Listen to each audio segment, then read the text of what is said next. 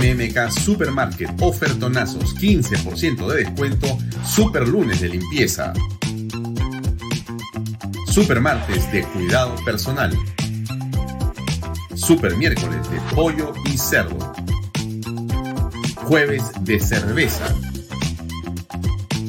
Super viernes de pescados y mariscos. Super sábados de parrilla. Super domingos infantiles, llévate el segundo producto a mitad de precio. MMK Delivery 960-587-331. Coldwell Banker Realty, bienes raíces. Coldwell Banker número uno hace 23 años en Estados Unidos.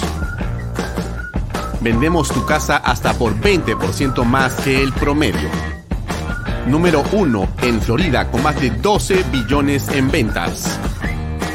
Número 1 en Miami-Dade y Broward. Jimena Preye, 305-904-0631. Coldwell Banker Realty. Delo.pe. Somos especialistas en transporte de carga regular transporte de concentrado de mineral. También transportamos material y residuos peligrosos. Y diseño y construcción. Ubícanos a través de nuestra web de lo.pe. ¿Qué tal amigos? Muy buenas noches. Bienvenidos a una nueva edición de Bahía Talks por Canal B, el canal del Bicentenario. Gracias por acompañarnos y por seguirnos a través de las redes sociales de Alfonso Valle Herrera, de Canal B y también a través de las redes sociales del diario Expreso. Fiel a nuestro compromiso, comenzamos eh, nuestro programa con buenas noticias. A pesar de que se vive en el Perú y a pesar de la velocidad con que los acontecimientos eh, ocurren, hay, por cierto, espacio para mirar las cosas por unos minutos de manera positiva. Así que vamos a comenzar con una noticia eh, buena. Antes que nada, hoy en el programa, por si acaso, va a estar eh, con nosotros el congresista José Cueto y va a estar el doctor Manolo Fernández. Van a estar invitados desde las 7 de la noche para conversar en torno eh, a la traición a la patria qué cosa implica traicionar al Perú con José Cueto y qué está pasando con el Omicron en este momento en el país con el doctor Manolo Fernández, que es ampliamente conocido, dicho sea de paso. Pero la noticia buena, eh, más bien, está en el lado del COVID-19 y el Omicron. Aunque parezca increíble, el ministro Ando Ceballos el día de hoy anunció la suspensión del toque de queda en todo el país. Vamos a escuchar qué fue lo que dijo exactamente para tener una idea de qué está ocurriendo. A ver. Bueno, hoy se conversó la, digamos, la extensión del decreto supremo al 31 de enero en relación con la prórroga del estado de emergencia que aparece con algunas novedades. La primera novedad es que se suspende el toque de queda que existía hasta ahora de 12 de 00 horas, perdón, a 4 de la mañana. Esto queda anulado, por tanto no hay más toque de queda en nuestro país. Esto tiene consideraciones sanitarias, se ha hecho una evaluación ya desde hace varios días del impacto del toque de queda en el cuidado de las medidas sanitarias y consideramos que es conveniente retirarlo, ¿no? Bueno, ustedes eh, recuerdan que hemos conversado con varias personas especialistas, representantes, empresarios vinculados al medio turístico de restaurantes y afines en general. Porque como hemos dicho claramente, la suspensión eh, que eh, provocó de una manera eh, antitécnica o inconsulta el ministro que han visto ustedes, que es Ceballos, trajo como consecuencia una caída abrupta y una paralización de la actividad económica en restaurantes y afines. Ha sido realmente traumático o catastrófico, no lo digo yo, lo han dicho los especialistas, sobre todo porque como lo comentamos aquí en el programa, el turno de la noche es un turno en los restaurantes bastante, si no el más importante, porque en el Perú, como usted sabe, usted es peruano, le pasará en el Perú y si está en el extranjero le pasa lo mismo. En el Perú nosotros cenamos tarde, no cenamos temprano. Los peruanos comen generalmente a las 8 o 9 o 10 de la noche. Los peruanos no cenan, lamentablemente, a las 6 de la tarde como debería ser. Más saludable, dicho sea de paso, pero no. Entonces, el turno de la noche, como nos han explicado aquí, eh, coge casi el 50% de los ingresos. Y entonces, en esa virtud, conversamos nosotros con José Luis Silva, que nos acompañó en varios programas y nos fue contando, bueno, la delicada situación en la que estaban los restaurantes. Y hemos querido invitarlo unos minutos para que nos cuente qué piensa esta medida. Es decir, esto de alguna manera permite mirar con un poco más de optimismo lo que pasa con los restaurantes y afines o no. Vamos a escucharlo. ¿Qué tal, José Luis? ¿Cómo estás? Buenas noches. Muy buenas noches, Alfonso, y gracias por la invitación. A tus órdenes. Bueno, cuéntanos, sí, ¿cómo es la noticia? ¿Es verdad o es mentira? Bueno, la noticia es verdad y la noticia es positiva, pero uno no sabe ya si reír o llorar, porque este es un tema que lo venimos pidiendo hace muchísimo tiempo, estamos hablando de hace más de un año, año y medio, que decimos el toque de queda lo único que hace es aumentar el número de contagios. Y tú has puesto lo que ha dicho el ministro, pero no, no pusiste el video completo. Eh, un poquito después dice, para evitar que la gente se aglomere por el toque de queda, vamos a levantar el toque de queda. Y eso es algo que hemos venido diciendo. Mientras más toque de queda hay, más horas de toque de queda, más contagio. Es que esas son las medidas antitécnicas que tomó Vizcarra las continuó Sagasti y en buena hora que decidió levantarla este gobierno, pero las profundizó y después este, las quitó. El día de ayer tuvimos una conferencia de prensa, los restaurantes, los equipos de fútbol estuvieron Alianza, la U, Melgar, Cienciano, Cristal, diciendo, señores, así no juega Perú, Mientras que en Colombia el aforo no existe, se dice trabajen con el protocolo, es decir, a la capacidad que el protocolo sanitario aprobado por el Ministerio de Salud le permite. De esa manera trabajen los restaurantes y también el estadio. En Colombia vamos a tener un estadio lleno que va a estar haciéndole barra a su selección en contra del Perú, obviamente, mientras que acá dijeron 30, ahora acaban de decir por la presión 50, pero ¿cuál es el motivo por 30 o 50 y por qué no 100%? Si es un sitio al aire libre, vas a tener tus tres vacunas, no hay ninguna chance de que alguien pueda verse afectado.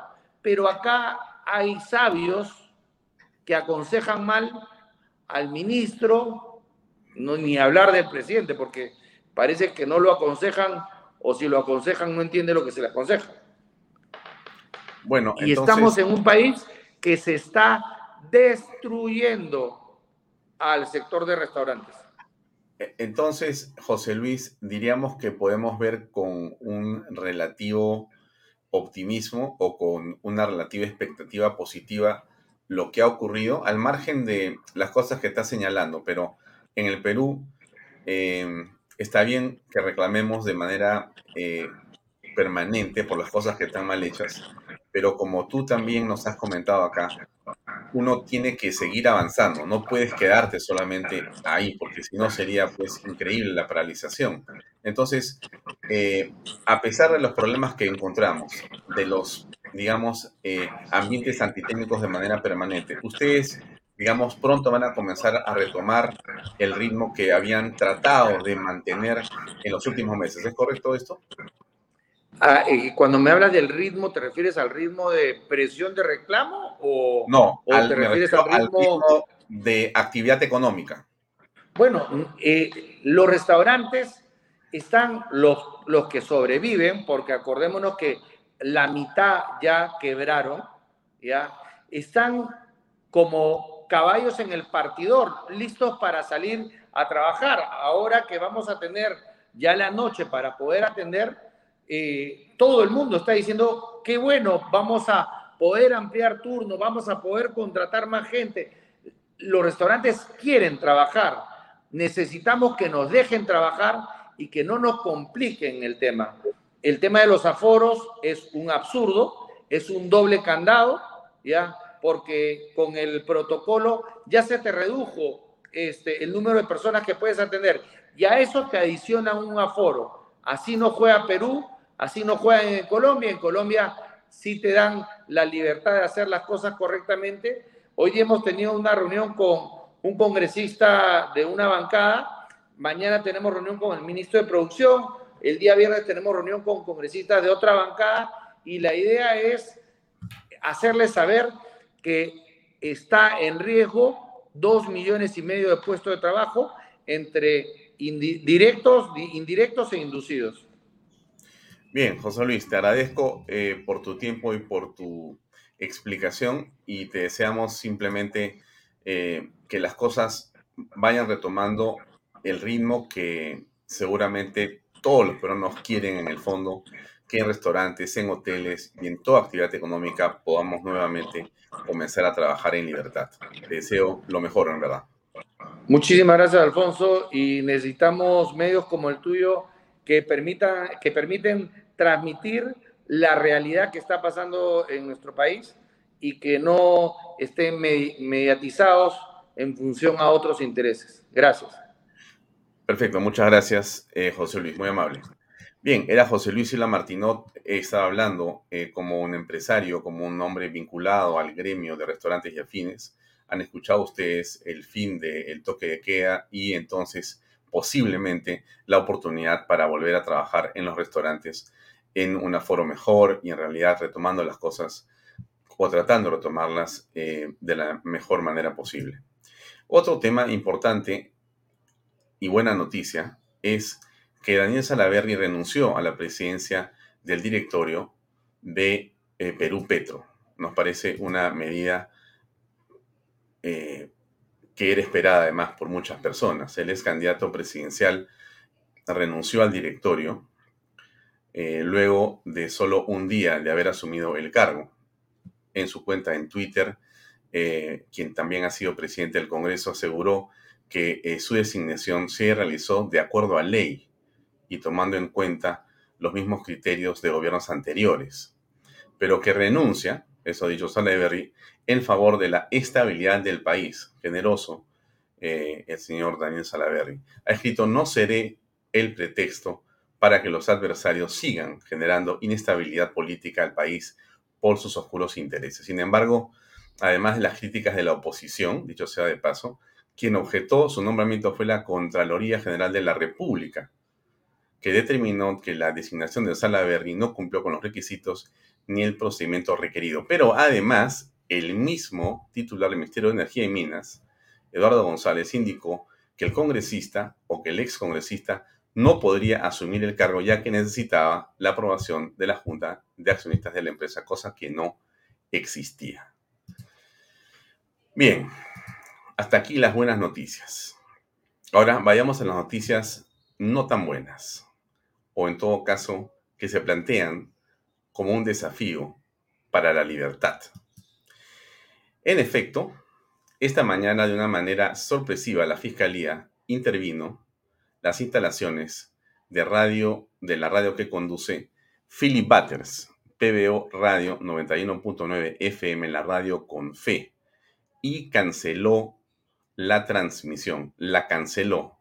Eh, quiero ponerles algunos fragmentos de lo que han sido las transmisiones que se han venido dando en el día para explicar o tratar de explicar lo que ocurrió con un grupo de personas con chalecos del Ministerio de Transportes y Comunicaciones que eh, de manera intempestiva y sin ningún tipo de notificación eh, hizo un deserraje, rompió las cerraduras, rompió los seguros y eh, ingresó a el lugar donde se encuentra el transmisor de PBO Radio en el Morro Solar y tomó una serie de partes del transmisor que hacen imposible retomar esa conducta de comunicación con la población. ¿Qué cosa fue lo que dijo Marcel Villa, periodista de BBO apenas ocurrió esto. Escuchemos, por favor. Estamos en el Morro Solar en Chorrillos, exactamente en la planta donde se transmite la frecuencia 91.9 de PBO Radio. Por aquí nos acompaña el ingeniero Aguilar para que un poco nos explique. Vemos que han cambiado un candado las autoridades quienes ingresaron esta mañana aquí a hacer este allanamiento. Así es, parte del trabajo que han hecho ellos, en la orden había un deserraje, han violentado la chapa que estaba acá, ya la han dejado inutilizada han ingresado, han retirado parte de los equipos, inutilizando y dejando inoperativo el transmisor y al, salir ellos han puesto su propio candado para evitar que, se pueda ingresar. Llama la atención el traslado de los equipos. Si bien es cierto, podría ser un allanamiento, pero tendría que darse cuenta con un abogado o tienen esa posibilidad de llevarse los equipos. Bueno, yo desconozco, como acá no nos han dejado copia de la intervención judicial ni del fiscal, eh, eh, desconozco eh, cuáles son los términos en los que han ingresado ellos. Ellos solamente le han indicado al plantista que tenían una orden, incluyendo el deserraje e ingreso si era necesario a la fuerza, lo que han, lo que han venido haciendo, a, hacer finalmente, ¿no? Han venido a, han, quebrado los candados de la puerta de ingreso y la, puerta, y la, chapa de la, de la planta transmisora. Bien, eso fue lo que ocurrió de manera sorpresiva. Eh, hemos estado en contacto con Philip durante el día. Nos ha enviado alguna información relacionada a lo que podría haber ocurrido o está ocurriendo en realidad. Y aquí está eh, una declaración de él que vale la pena escuchar con atención. Hoy vive el inicio de una dictadura comunista, chavista, castrista, al estilo de Daniel Ortega, de Maduro. ¿Por qué? Porque Pedro Castillo Terrones, un presidente al que nosotros criticamos duramente en PBO Radio 91.9 FM, la radio con fe, y en Willax Televisión, ha cerrado PBO Radio 91.9 FM. Yo soy Philip Butter, soy un periodista adverso al comunismo en el Perú y América Latina. Conduzco programas en la mañana y en la noche de Willax Televisión el canal, prácticamente el único canal de televisión que se opone al gobierno, y hemos sido censurados. Censurándome a mí, censuran al señor José María Salcedo, que es un periodista con 35 años de experiencia, censuran al periodista Humberto Ortiz, Beto Ortiz, que en este momento está en el exilio en México porque tiene persecución judicial como la tengo yo. Censuran a Claudia Toro, que es hoy por hoy la mejor reportera de investigación del Perú, también perseguida judicialmente censuran a Willax Televisión, censuran a la gente de la coordinadora republicana, a Ángel Delgado, censuran a Carla García, que es la hija de quien fuera presidente de la República, Alan García Pérez, que tiene un programa el que nosotros también retransmitimos, y a Diego Acuña y a todos los integrantes de Willax Televisión y a todo el staff de PBO Radio 91.9 FM, la Radio Confe. Han entrado al caballazo, a la mala, a los Chávez, han roto la puerta de nuestra cabina de transmisión, han sustraído sin documento oficial, sin acta de incautación, aparentes policías, aparentes miembros del Ministerio de Transportes y Comunicaciones, cuyo jefe se llama el señor Juan Silva a esta hora de la mañana no da la cara. Supuestos representantes del Ministerio Público que comanda Soray Dávalos, que hasta esta hora del día no da la cara. Sin documentación alguna han censurado la radio opositora del Perú, PBO Radio 91.9 FM, la radio con fe. Yo soy Philip Butters y voy a seguir combatiendo y peleando contra el comunismo en el Perú. No nos van a callar. Esta responsabilidad es directa del presidente Pedro Castillo, cual ha sido duramente criticado por el papelón internacional que ha expuesto al Perú al dar una entrevista en donde el periodista eh, de la CNN, el señor Rincón, lo ha evidenciado como ignorante, prepotente y que no cree en la libertad de expresión. El Perú día a día está siendo captado por el comunismo internacional y este es el primer zarpazo a la libertad de expresión. PBO Radio 91.9 FM, la radio con fe, sigue en el streaming de pboradio.com, sigue en el Facebook de PBO Radio. Bien, nuestra solidaridad, por supuesto, con Philip Batters con todo el equipo de PBO Radio, con los periodistas, con los conductores y en esta protesta por esto que consideramos es un atropello a la libertad de expresión. Y quiero explicar por qué. Antes, eh, déjenme poner algo de lo que ha habido hoy, que son básicamente comunicados del Ministerio de Transportes y Comunicaciones, de la Fiscalía de la Nación, explicando y sustentando la intervención en el canal. Según dicen ellos, había un asunto pendiente que era eh, la eh, obtención de la licencia porque ésta estaba vencida o no había sido eh, de manera adecuada tramitada y estaba en ese proceso. En virtud de ello, dicen que la radio no tenía autorización para poder operar y lo estaba haciendo de una manera ilegal. Eso dice el comunicado en general del Ministerio de Transportes y Comunicaciones y la Fiscalía lo que dice es nosotros hemos actuado por lo que el juez ha mandado. Bien, esa es una, eh, digamos, eh, interesante postura. Em, la Federación de Periodistas ha rechazado enérgicamente lo ocurrido y en general déjenme comentarles qué es lo que veo yo en este caso. Miren, eh, la libertad de expresión es eh, un bien superior. Es un bien superior, es un derecho eh, que tiene un nivel determinado. No puede uno comparar cosas en el mundo y en la sociedad que no tienen comparación.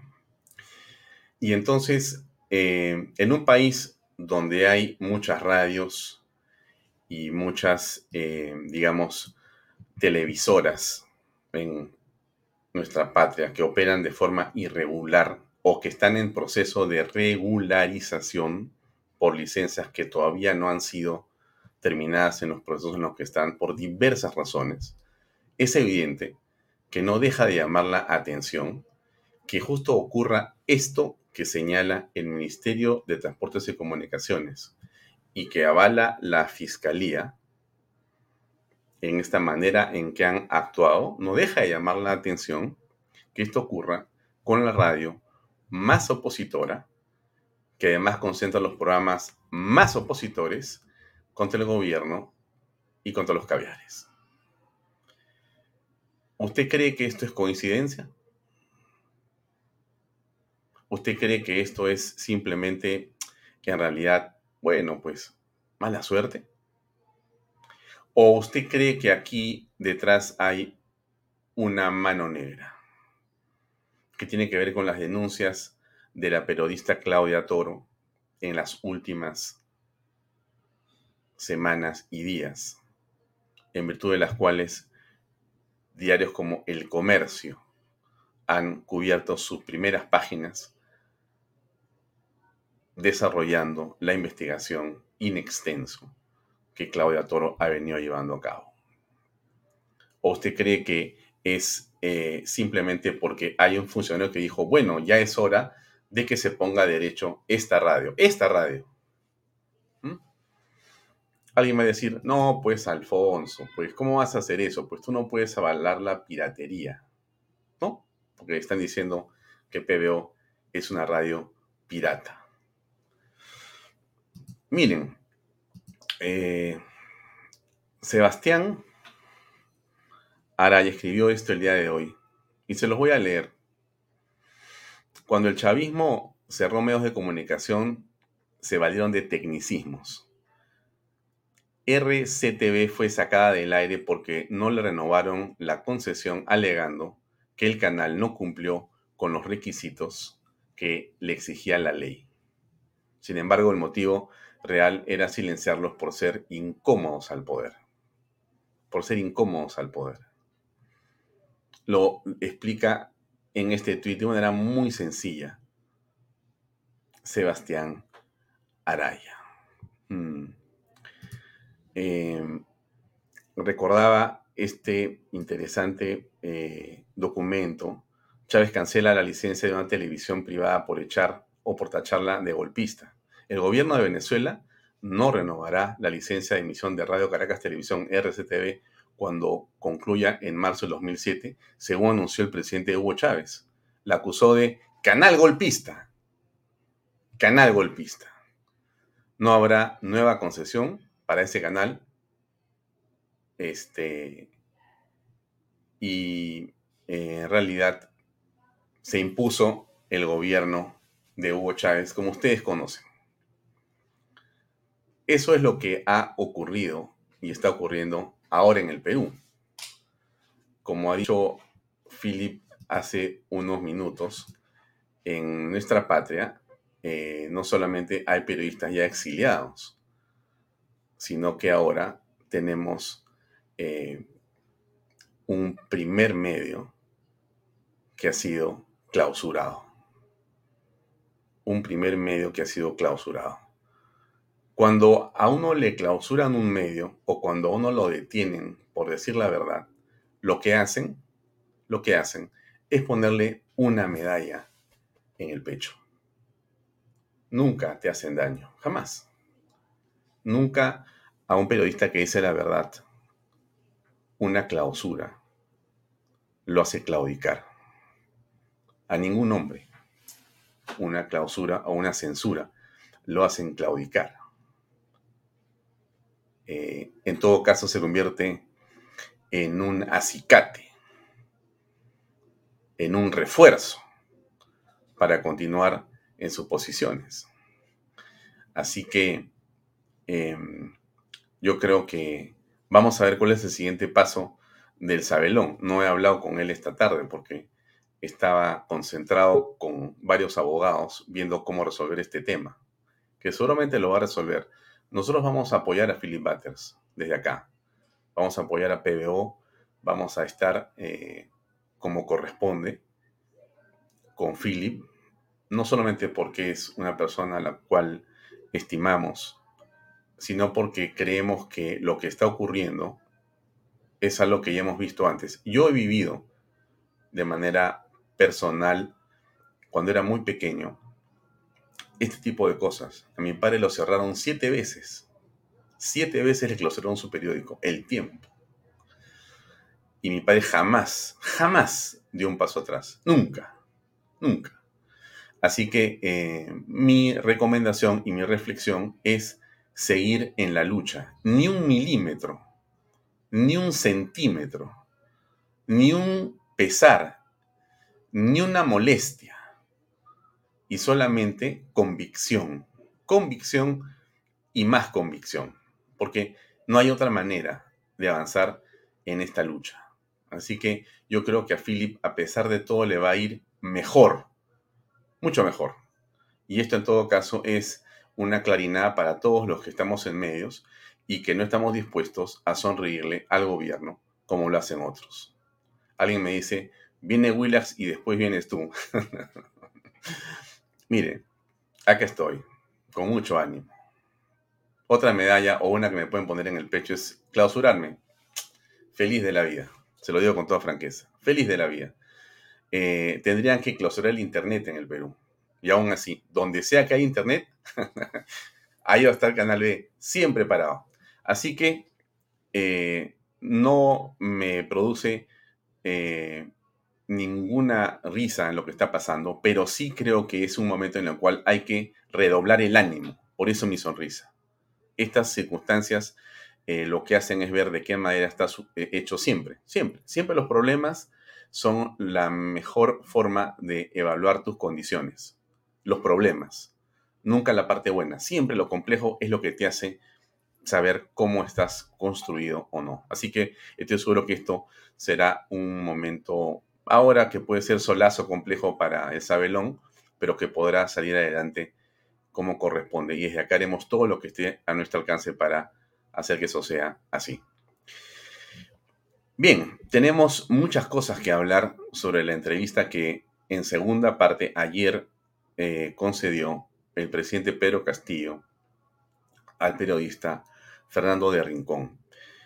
Em, hay muchas cosas. Tenemos varios clips hechos. Hemos también accedido a una entrevista que tuvo el periodista con el diario El Comercio. El diario El Comercio en su canal digital logró una entrevista muy importante que por supuesto nadie ha destacado. y con todo respeto, ni siquiera El Comercio. Una entrevista estupenda que le hace un periodista que no conozco el nombre, no lo he averiguado, pero que le hace un periodista a Fernando de Rincón, y que vamos a poner en pedacitos para poder conversar con nuestro siguiente invitado, que es el primero de esta noche, y que es el congresista José Cueto, que ya está con nosotros conectado. ¿Qué tal, Pepe? ¿Cómo estás? Alfonso, ¿cómo estás? Gracias por la invitación. No, oye, gracias por estar con nosotros. Es un gusto siempre tenerte como invitado. Y mira, en estas circunstancias difíciles, asiagas, complejas, pero eh, también importantes para eh, quienes tienen convicciones. Así que, ¿cómo aprecias antes de entrar a los temas puntuales el panorama político de las últimas horas? Bueno, terrible, mi estimado Alfonso, ¿no? Es, hay un, un sentimiento, creo, mayoritario de indignación ante las últimas entrevistas, hasta las últimas declaraciones de la entrevista del presidente conocidas el día de, ayer en la noche. Hay por parte de nosotros, y creo que de muchos peruanos, una indignación natural por esta posibilidad que él ha dejado abierta, ¿no? De entregar parte de nuestro mar a Bolivia y aclaremos que no tenemos nada, que, nada en contra del país hermano Bolivia, sino de algunos, algunos personajes que tienen agenda propia y que quieren llevar a este tipo, porque va a generar seguramente, como, como está generando polémicas entre una y otra parte. O sea, amén de todo lo que ha dicho, o mejor dicho, no ha dicho, porque no ha respondido, ¿no? Siempre está el tema del pueblo, del pueblo, por el pueblo, con el pueblo, y si el pueblo, y que el pueblo, y la verdad, todos los que de alguna manera alguna vez hemos leído y estudiado el marxismo-leninismo, el pueblo es el partido. Y el señor Castillo, que hasta ahora no se da cuenta que él ha sido elegido por un grupo minoritario, pero ha sido elegido por un grupo, ya desde el 28 de julio pasó a ser el presidente de todos los peruanos, no de un partido, no de un grupito, y mucho menos para atender agendas trasnochadas. Realmente eh, penoso, ¿no? Escucharlo ayer ha sido penoso, muy penoso.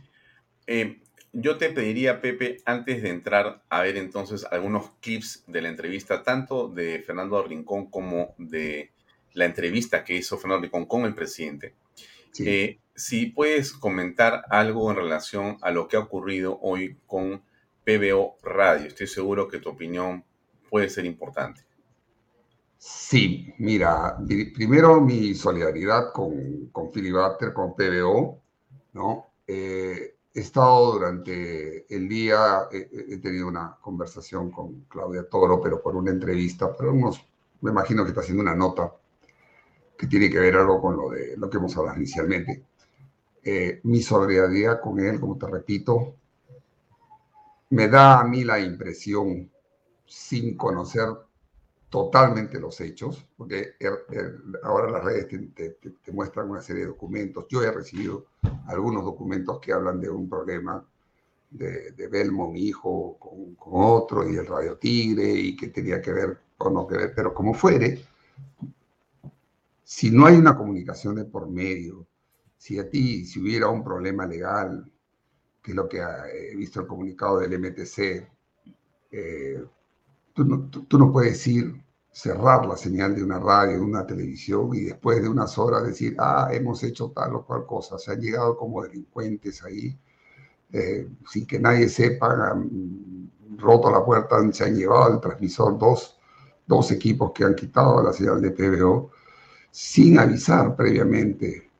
Me dices que hay una, hay una cuestión judicial de por medio, te avisas con tiempo, te dices, yo esto no posee, papá, y tal día vamos a ir, bueno, estás tú ahí para verificar, en fin, ¿no?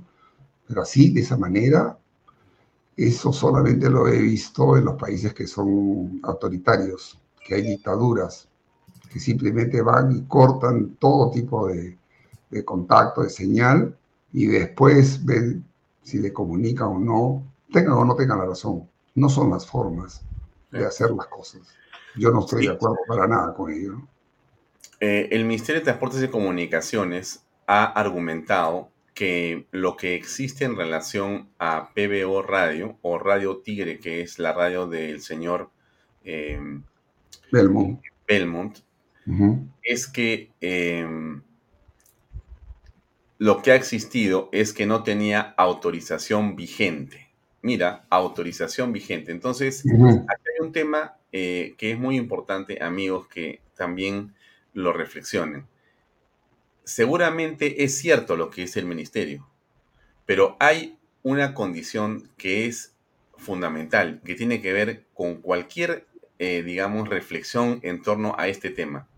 Tú no puedes, porque te falta un trámite o porque está en trámite o porque tienes una situación en la que te falta una autorización, quitarle un derecho superior que es el de la información a las personas y a un medio de comunicación.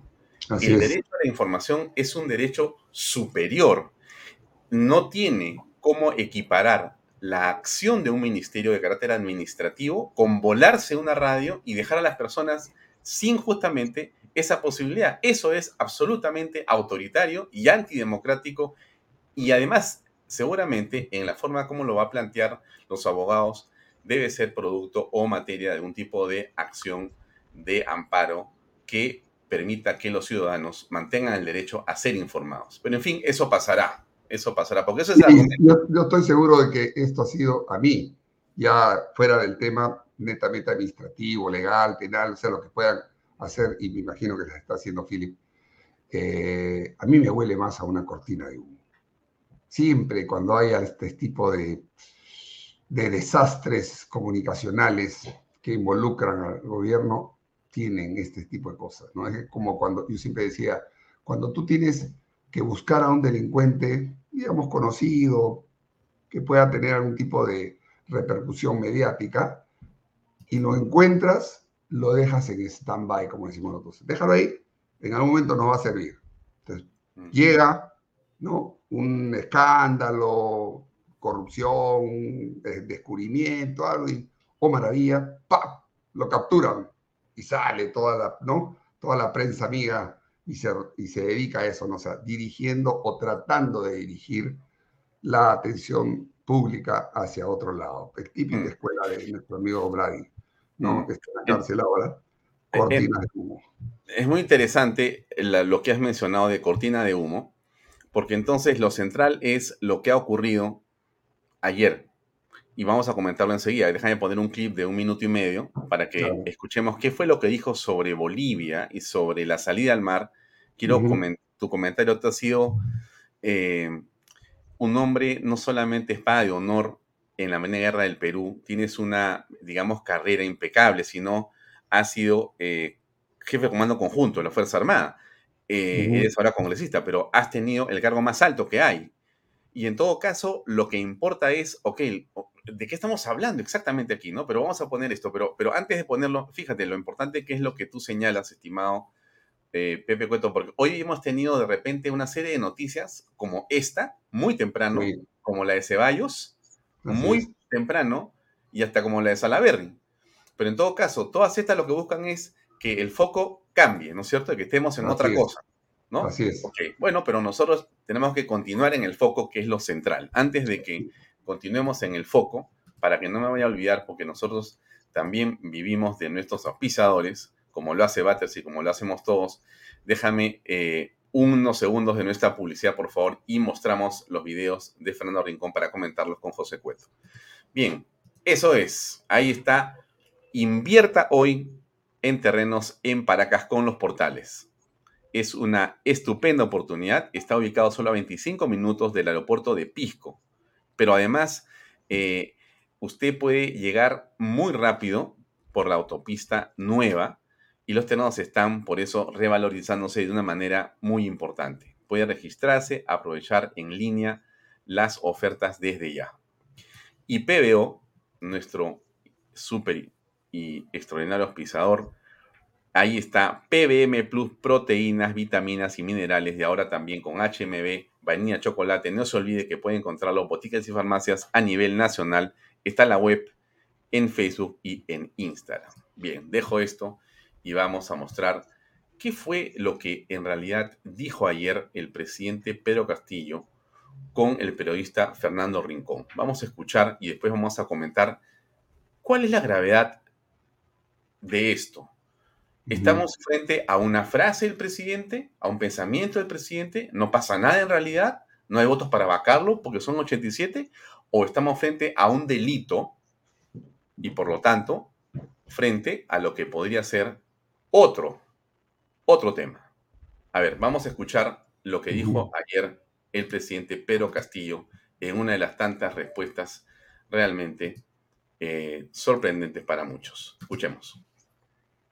En Bolivia usted dijo en, en, un foro en el que estaba participando, dijo, mar para Bolivia.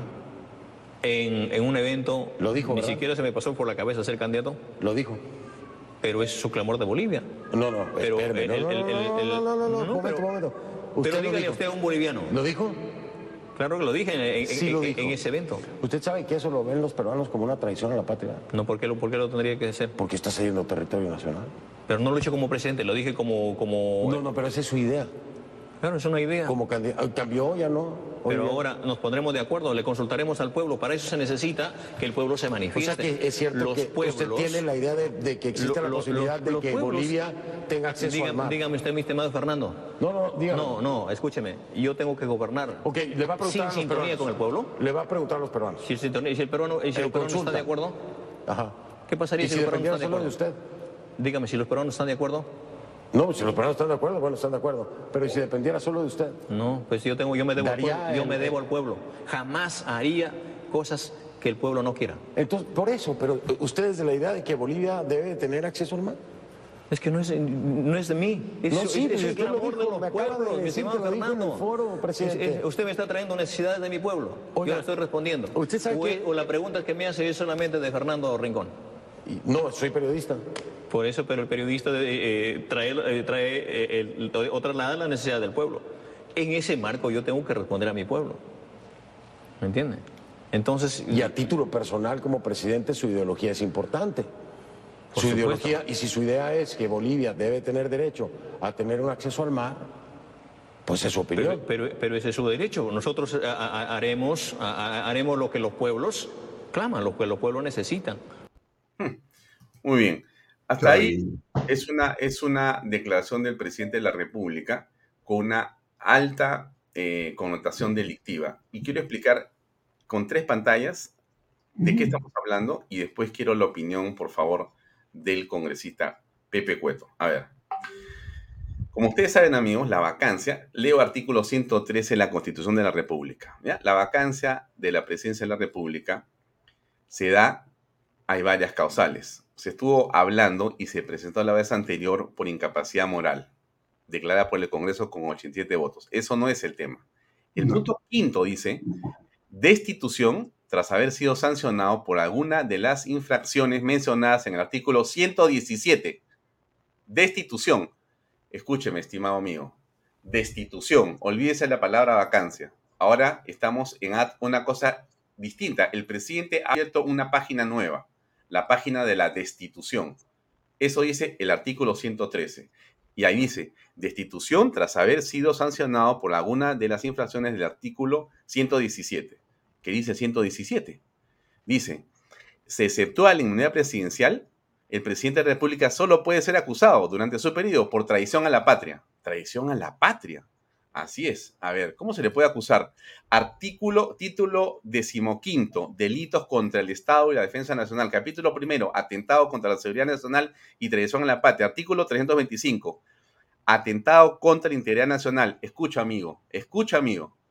El que practica un acto dirigido a someter a la República en todo o en parte a la dominación extranjera o a hacer independiente una parte de la misma, será reprimido con pena privativa de la libertad no menor a 15 años.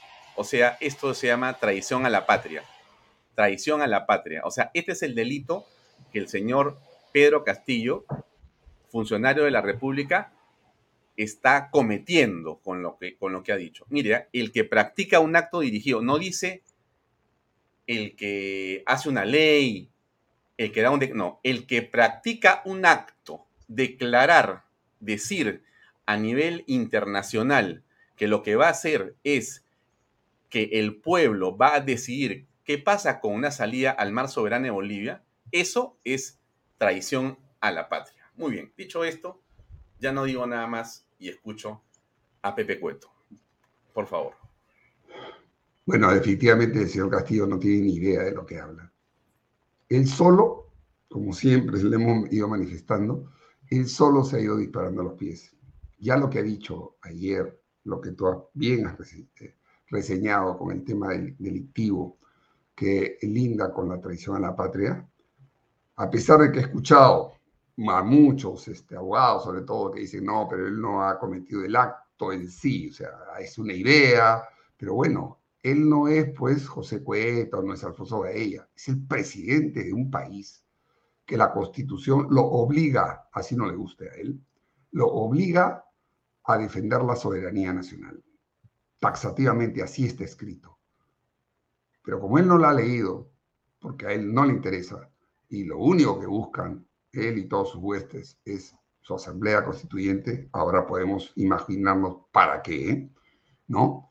Y donde inclusive en otro articulado lo obliga a respetar todos los derechos del ciudadano y por los cuales él no puede convocar un referéndum y dentro de los cuales está los tratados internacionales y por si no se ha enterado, señor Castillo, todos nuestros límites, todos son tratados internacionales refrendados en las mayores instancias a nivel internacional.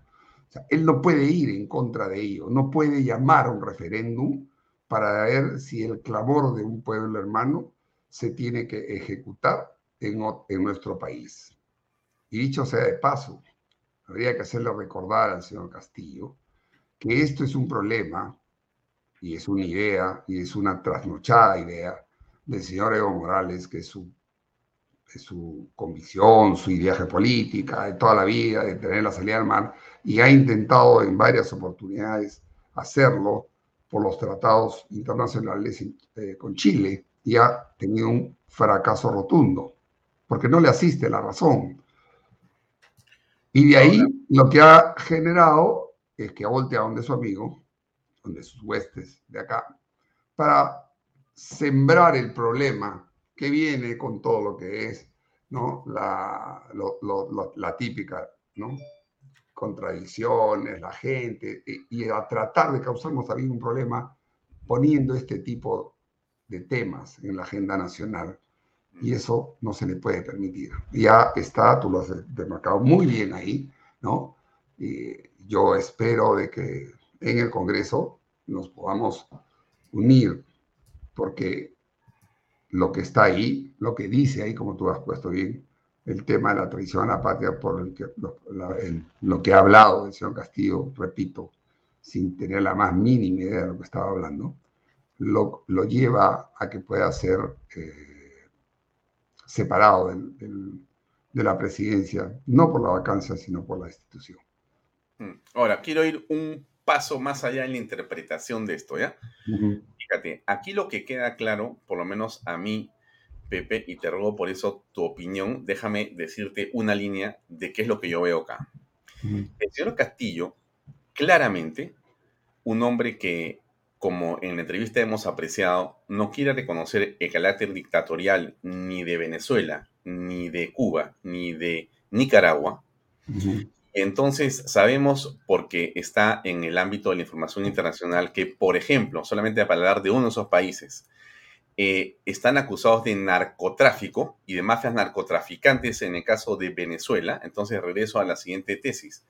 Mira, lo que está realmente buscando el señor Pedro Castillo, desde mi punto de vista, por supuesto, es mi opinión, es construir un corredor de contrabando de minería ilegal y de narcotráfico en el sur del Perú, haciendo su famosa eh, eh, eh, república pluricultural. O sea que esto que él ha dicho ayer, en realidad es una confesión de parte sobre un acto no solamente ilegal y traicionero con respecto a la patria, sino un acto delictivo, que lo que está queriendo hacer, desde mi punto de vista, es construir un poder basado en el narcotráfico y en la libertad que quiere tener para esa zona del país y poder entonces quedarse ya no 100, sino de repente mil años. Eso es lo que en el fondo hay en esa posición. Está queriendo construir una narrativa y comenzar desde ahora a hacer a la gente creer que la libertad, y para eso quiere su asamblea constituyente, justamente para eso, para, no para hacer este, que el agua, que la luz, que el internet, mentir, todas las cosas ya están, sino para con esa asamblea decir, tenemos que darle salida y unirnos a Bolivia en un corredor delictivo. ¿Qué piensas, este, Pepe Cueto? Mira, yo te digo de que hay no solamente ese tipo de tesis que eh, vos tú muy bien, hay también las que están amarradas al, tema terrorista, al tema del Movadef, al tema de lograr un contubernio con todas estas eh, mafias y todos estos grupos subversivos. Recuerda que mucha de esta gente ligada al Movadef están en Bolivia, ¿no? Ha estado reunido en ese famoso encuentro, este Alex Chamán, con él, de donde salieron gritando el mar para Bolivia y que él inicialmente dijo, bueno, pero no pensaba ser presidente. Bueno, pues señor, pero ahora es presidente. Entonces, se puede, con muy buenas eh, razones, pensar todo lo que toca de mencionar. El mm. corredor sur, la apertura, la nación, la nación pluricultural del sur, para tener el control total, no solamente de, de la parte delictiva, sino también para tener control total de la mayor cantidad de nuestros recursos minerales. Allá, acuérdate que ahí está la mayor de fuentes de cobre y de litio.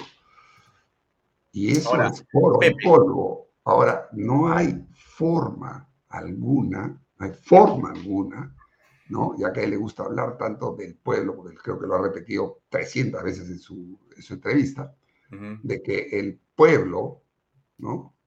Acepte este tipo de traición todos sabemos que el marxismo-leninismo, el pueblo, pues es el partido. Y el partido no es el Perú. Por lo tanto, eso no va a proceder. Pero entiendo y concuerdo contigo en que este tipo de accionar del señor Castillo, amén, de, no solamente puede ponerle todos los adjetivos que le puedan poner, que he visto ahí que lo han, lo han llamado de todo.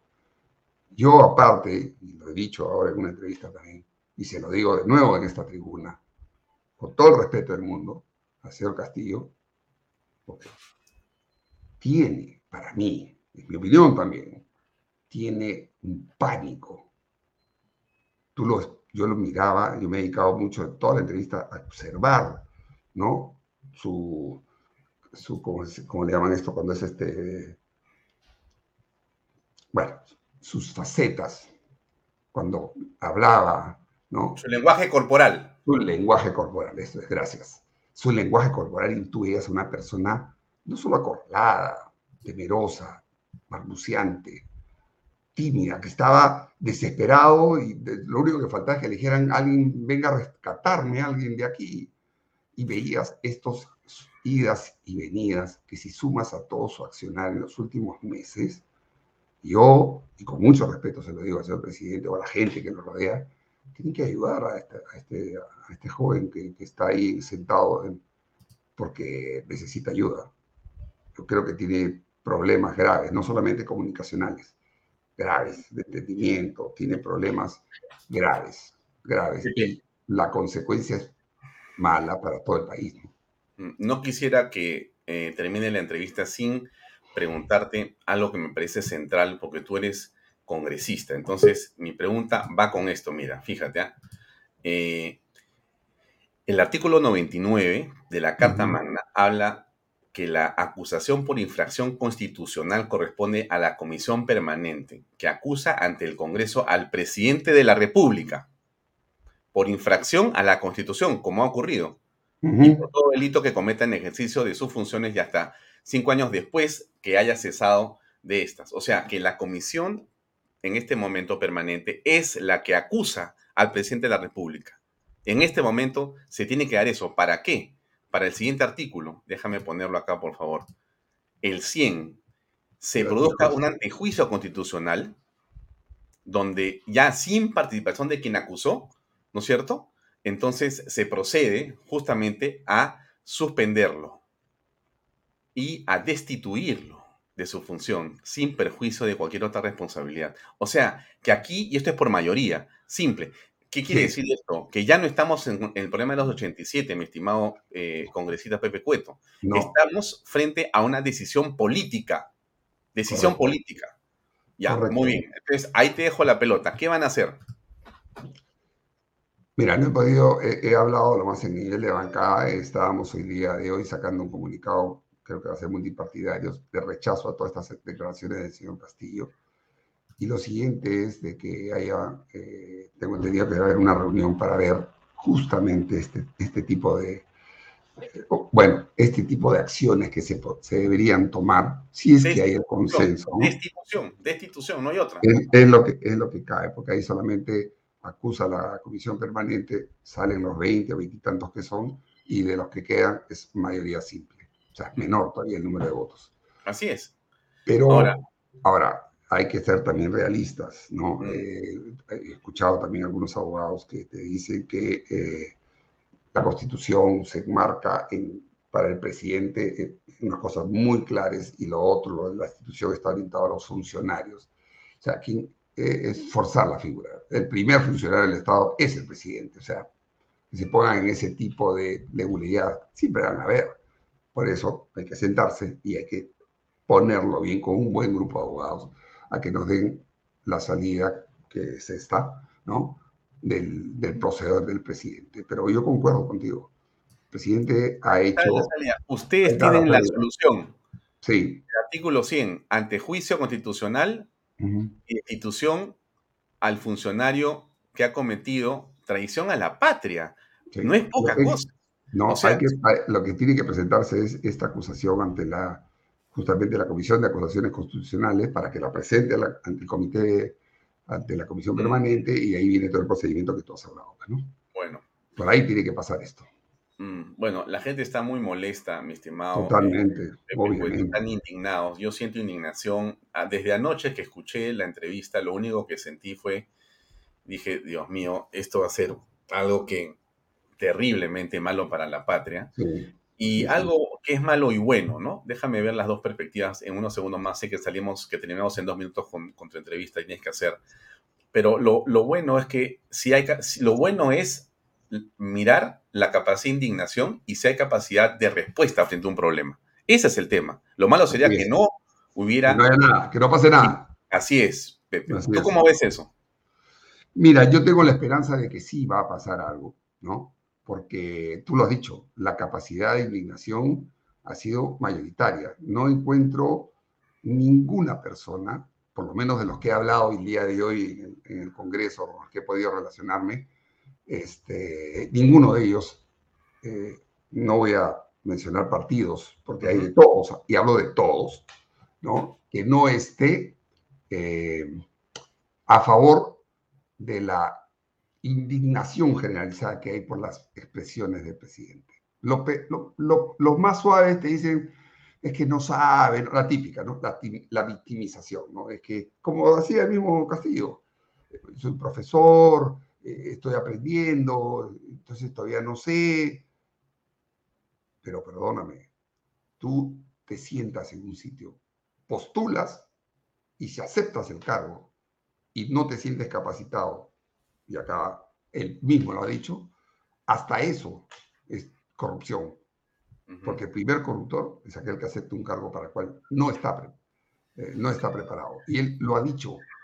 Entonces, todo lo que viene, todo lo que viene después de eso, se está él mismo lo está expresando. Mañana le, mañana le van a preguntar alguna otra cosa que tenga que ver con las cuestiones internacionales del país, o de repente uh -huh. es algo, no sé, mucho más grave, porque esto es grave, pero mucho más grave, y va a salir a dar una, una respuesta, una pachotada, que, que, que, que ya nos, si ya estamos mal a nivel internacional, nos va a poner peor, de repente nos, nos declara nuevamente, ¿no? Un país último, la corrupción, sabe Dios. Una persona que no está capacitada, no está preparada, y lo peor, no se reúne, no se asesora, no se rodea de gente que hay preparada en todos los ámbitos. Entonces, Solo con lobistas. No merece, no merece estar sentado dirigiendo un país. No nos merecemos esto. Y con el perdón de todos los que han votado por él, se han equivocado y tienen que reconocer que se han equivocado y estamos pagando las consecuencias de eso. Bien, Pepe, sé que estás eh, con una agenda recargada, así que yo te quiero agradecer a nombre de todos y estamos en contacto en cualquier momento. Muy amable por tu tiempo. Gracias, Alfonso. Un placer, como siempre, participar y estar contigo. Gracias, muy Un abrazo, Alfonso. Gracias por todo. Buenas noches.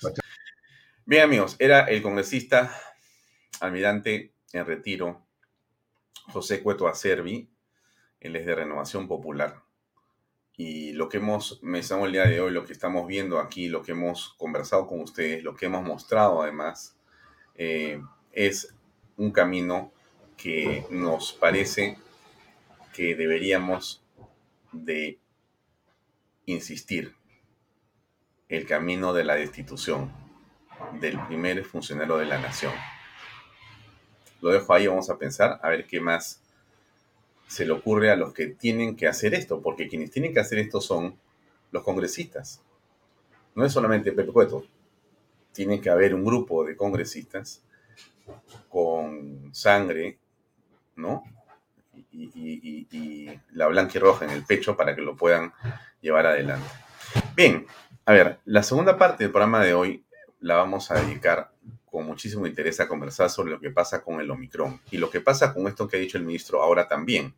Déjenme eh, invitar a Manolo Fernández, que está por aquí para conversar en torno a lo que ha dicho el ministro con respecto de que ya no hay toque de queda y con respecto a lo que está pasando con esta ola de contagios y con este COVID tan, pero tan complejo. Está con nosotros ya aquí Manolo Fernández. ¿Cómo estás, Manolo? Qué gusto verte. Estás con el audio apagado, ¿ah? Ya, ahora sí. Buenas noches, un gusto saludar a, ¿Cómo has estado? Todo bien. Aquí, bueno, trabajando intensamente en, el laboratorio y bueno, y todas las actividades que corresponden a desarrollo e investigación, ¿no? Bien, este, no, no te he ido a visitar en los últimos tiempos, creo que la última vez ha sido hace unos seis o siete meses, pero voy a ir a verte seguramente pronto. Ahora, déjame poner esta partecita solamente lo que dijo hoy el ministro y te a tu opinión. Tú eres un especialista en todos los temas que vamos a tocar aquí que tienen que ver con los virus, así que a ver, ¿qué opinas sobre esto? Escuchemos por favor amigos lo que pusimos al principio del programa, pero que vale la pena muchísimo escuchar la opinión también de Manolo Fernández. Ahí va. Hoy se conversó la, digamos, la extensión del decreto supremo al 31 de enero en relación con la prórroga del estado de emergencia que aparece con algunas novedades. La primera novedad es que se suspende el toque de queda que existía hasta ahora de 12, de 00 horas, perdón, a 4 de la mañana. Esto queda anulado, por tanto no hay más toque de queda en nuestro país. Esto tiene consideraciones sanitarias, se ha hecho una evaluación ya desde hace varios días del impacto del toque de queda en el cuidado de las medidas sanitarias y consideramos que es conveniente retirarlo, ¿no? qué bueno.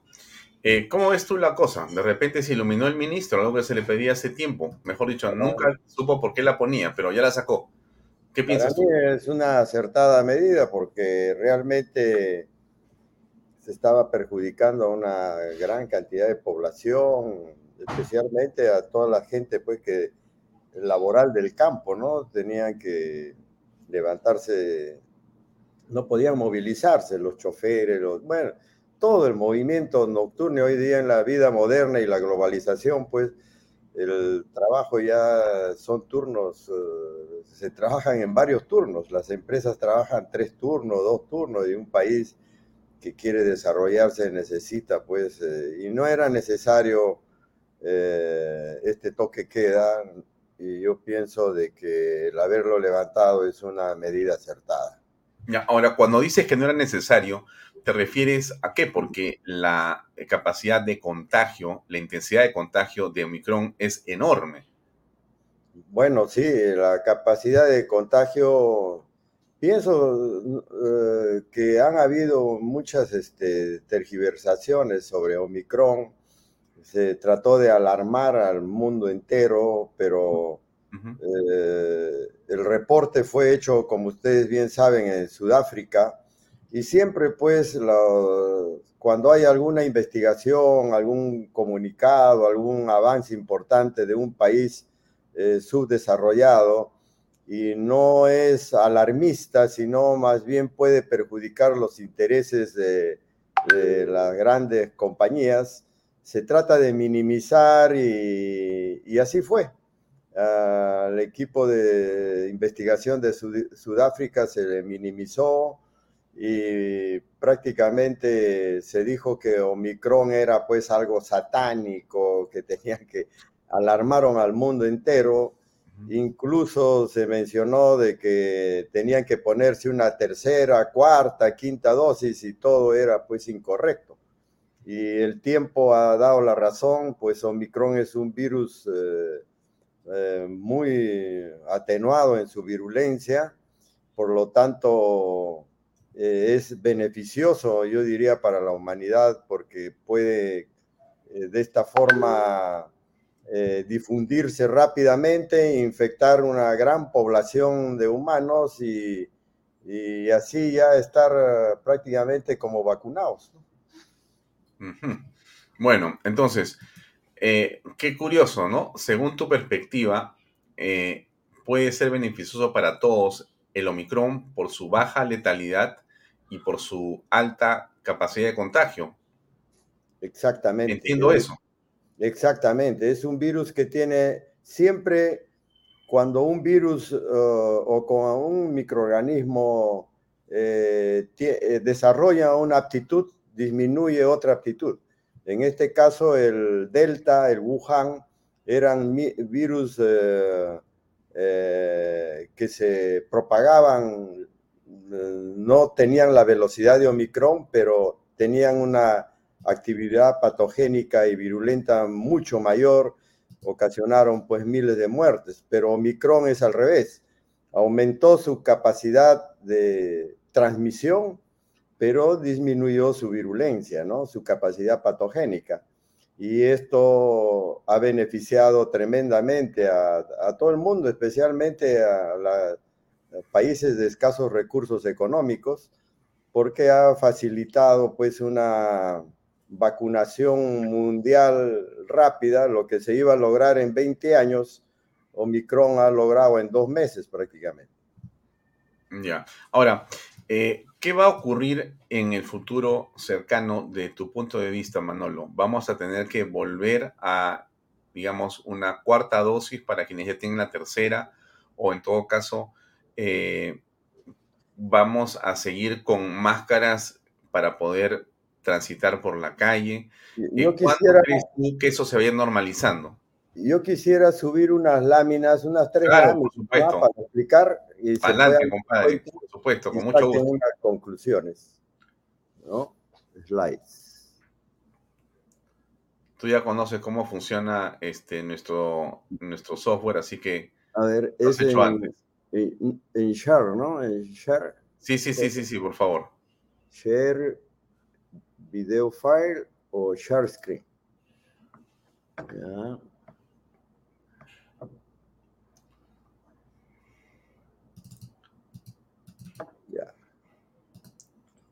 Vamos a ver. Aquí se puede ver en la pantalla. Todavía no, no lo estás compartiendo. Ay, qué raro.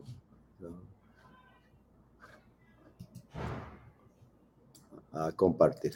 Perfecto no me permite. Debería ahora, poder. Ahora sí, ya.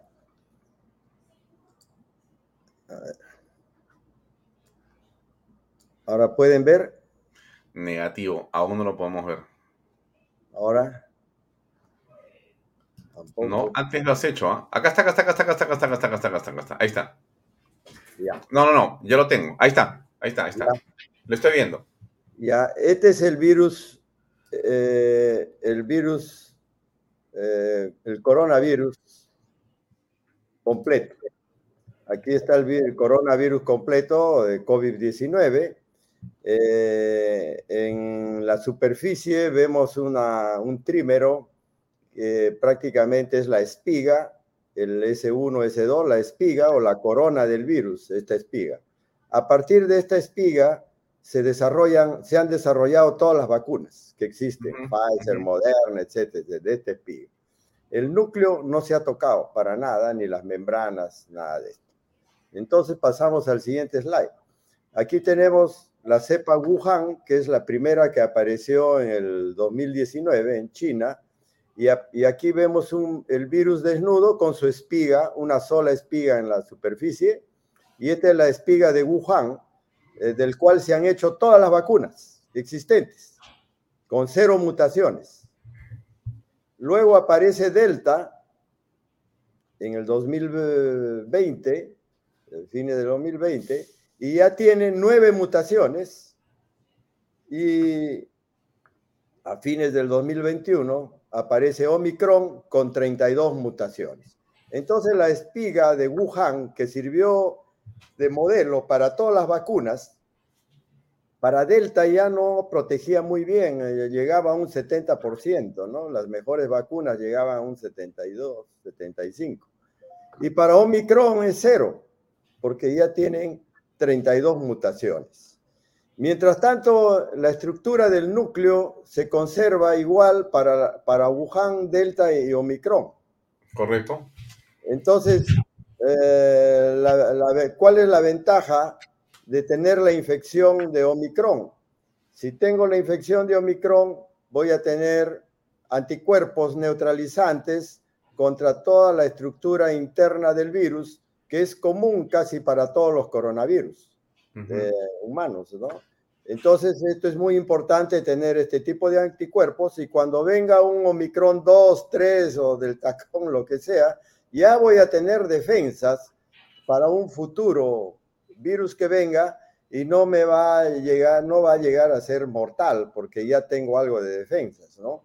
Si, Sin embargo, si solo me he vacunado con la espiga, Wuhan, como son todas las vacunas, eh, no voy a tener ninguna protección contra Omicron. Cero protección. Entonces, eh, hablando desde el punto de vista de conveniencia, es mejor tener Omicron que tener una vacuna. la vacuna eh, sirvió en su momento, pero hoy en día ya, ya pasó. Fue, aquí podemos ver Delta, con nueve mutaciones y Omicron, pues la espiga, fíjense, eh, con más de 32 mutaciones y 50 en general el virus. Y aquí podemos ver los anticuerpos de la vacuna, producidas por la vacuna de, todas las que existen en, en, el mercado mundial. Este es el tipo de anticuerpos que produce en la sangre.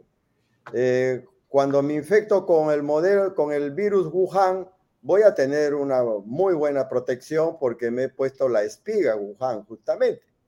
Pero cuando me infecto con Delta, eh, no voy a tener una muy buena protección, va a ser porque la unión entre el anticuerpo generado por la vacuna y, y la espiga no es muy fuerte, por lo tanto acá va a facilitar muchas cosas, una buena administración de vitaminas, la inmunidad innata, la resistencia genética, todo eso va a influir para que funcione bien la vacuna. Y en el caso de Omicron, si me infecto con Omicron habiéndome vacunado con las otras, eh, no hay ninguna unión con el anticuerpo. Por lo tanto, eh, eh, contra Omicron las vacunas no funcionan definitivamente. Y eso está demostrado en este gráfico. Aquí tienen en el Reino Unido, ah, en, este, en el mes de enero, ha experimentado pues uno de los niveles más altos de infección por COVID. Fíjense ustedes, entre, eh, entre marzo del 2020 y enero del 2022, enero de 2022 ha tenido la más alta tasa de infección e índice de infección eh, de todas las olas existentes. ¿Y qué ha pasado en Inglaterra? Según el reporte que hay, y fíjense ya en el, ah, pasando ya la quincena de enero, empezó a bajar los, los cuadros de infección y también, por supuesto, las mortalidades. Y con Inglaterra, y con Inglaterra sucede algo interesante. el Reino Unido ha administrado 137 millones y medio de dosis de vacunas hasta el momento. Se supone que debe haber puesto por persona mínimo dos dosis. Mínimo de dos dosis. O sea que se ha vacunado pues alrededor, se me fue la... Alrededor del 102% de personas de la población del país. O sea que Inglaterra, habiendo tenido más del 100% de vacunas, porque se han puesto indudablemente más de dos dosis, eh, ha tenido pues una la, la, tasa de infección más alta del mundo. Eso demuestra pues que contra Omicron las vacunas no han funcionado en absoluto. De ahí que Inglaterra ya dejó abierto todas las restricciones y eso es muy importante para que Omicron pueda seguir haciendo su trabajo y, el país y, el mundo volver a la normalidad lo más rápido posible, ¿no? Eso mismo ha sucedido en Sudáfrica. Ya en Sudáfrica, el reporte del 18 de enero, fíjense cómo ha caído tremendamente los índices de infecciones, es tremendamente. Y eso también va a suceder aquí en Perú y va a suceder eh, en todo, todo el mundo, ¿no? Eh, yo creo de que esto es muy importante tenerlo en cuenta y que eh, las autoridades de nuestro país también este, ya se actualicen y, por lo tanto, pues, este, el país vuelva ya a la normalidad, a que la gente, especialmente de escasos recursos, pueda trabajar tranquilamente, sin problemas, y lo que se debería eh, habilitar rápidamente son todas las postas, distribución de vitaminas, antipiréticos, para controlar esta eh, Omicron, que es como una, un resfriado. Indudablemente muchas personas quizás todavía tengan algunos eh, efectos secundarios porque pueden tener algunas condiciones fisiológicas desfavorables que un cuadro gripal como Omicron les pueda producir algunas secuelas mayores. Bueno, entonces, eh, lo que tú estás en pocas palabras señalando, estimado Manolo, es, que eh, estamos cerca aparentemente del fin de esto? Exactamente. Y no, no va a ser el fin, no va a terminar el virus como una influenza, va a seguir mutando, pero ya no hará el daño que hizo Wuhan o Delta, porque casi cuando entró Wuhan eh, en, en las poblaciones del mundo entero nunca habían tenido contacto con un coronavirus. Entonces, eh, prácticamente el sistema inmune desconocía a los coronavirus, nuestro sistema inmune, ¿no? y hoy en día, con Omicron, por eso le dicen el milagro de Dios, con Omicron nuestro sistema inmune ya se ha familiarizado con los mm. coronavirus. Entonces, eh, Omicron y el coronavirus seguirán mutando, pero ya no afectará eh, como lo ha hecho Wuhan o Delta, cuando la población estaba prácticamente indemne, indemne por no haber tenido también contacto con estos virus. Y bueno, las vacunas han hecho su trabajo en el momento que, que tuvo su, la afección de estos virus, pero ya pasaron, pues ya tuvieron su época. Ya no hay que seguirlas utilizando, pienso, porque es más gasto para el país y también sabemos que las vacunas, pues, eh, de, estas vacunas están induciendo en, algunos casos, si, si bien es cierto, no son muchos, pero sí hay secuelas eh, secundarias y para qué eh, someter a la población a estas posibles secuelas secundarias cuando no es necesario. Bien, Manolo, te agradezco mucho por tu tiempo. Has hecho una estupenda presentación. Nos has, eh, para muchos, espero, devuelto la, calma y por lo menos dado un espacio importante de esperanza de que estamos cerca a recuperar la ansiada, no sé si la palabra es normalidad, pero estamos camino a quitarnos las máscaras y comenzar a tener una vida más normal. Gracias por tu tiempo. Ok, gracias. Un saludo a todos. Muy amable. Bien, era Manolo Fernández, amigos. Yo todavía no me despido un minuto más, pero déjenme poner algo de eh, quienes permiten que nosotros estemos aquí. Ahí va. Así es. Invierte en terrenos en Paracas, en Los Portales. Así es, ubicado a solo 25 minutos del aeropuerto de Pisco y ahora a muy poco tiempo de Lima por la nueva autopista. Por eso los terrenos se están revalorizando rápidamente. Debería registrarse usted, ahí está la web losportales.com.pe. Eh, hágalo de una vez y aproveche las ofertas en línea. Y PBM Plus, proteínas, vitaminas y minerales y ahora también con HMB, recuerde, vainilla y chocolate y no olvide que el ejercicio constante favorece su sistema inmune. Una buena alimentación es su mejor defensa. Recuerde que también puede comprar PBM en boticas y farmacias a nivel nacional y que más información puede encontrar, ahí está la web pbmplus.p, vainilla y chocolate. Bueno, termine el programa aquí. Nosotros reiteramos eh, nuestra solidaridad con Philip Butters y PBO Radio. Estamos seguros que esa ah, radio puede ser y debe ser recuperada pronto. Eh, insistimos en que creemos y consideramos que el derecho a la información y que el derecho a poder estar comunicados y comunicándonos es mucho más importante y tiene una valoración distinta que aquello que esgrime la autoridad con respecto a la falta de un procedimiento que puede no estar o no tener una licencia operativa dicha radio. Muy importante ese punto. Lo dejamos ahí. Me he quedado con todos los clips que tengo para hablar de eh, lo que dijo y realmente eh, señaló ayer Pedro Castillo, pero lo conversaremos de eso mañana inextenso. Gracias por acompañarme. Nos vemos mañana a las 6 y 30, como siempre, aquí en Vaya por Canal B, el canal del Bicentenario. Muy buenas noches. Gracias por acompañarnos.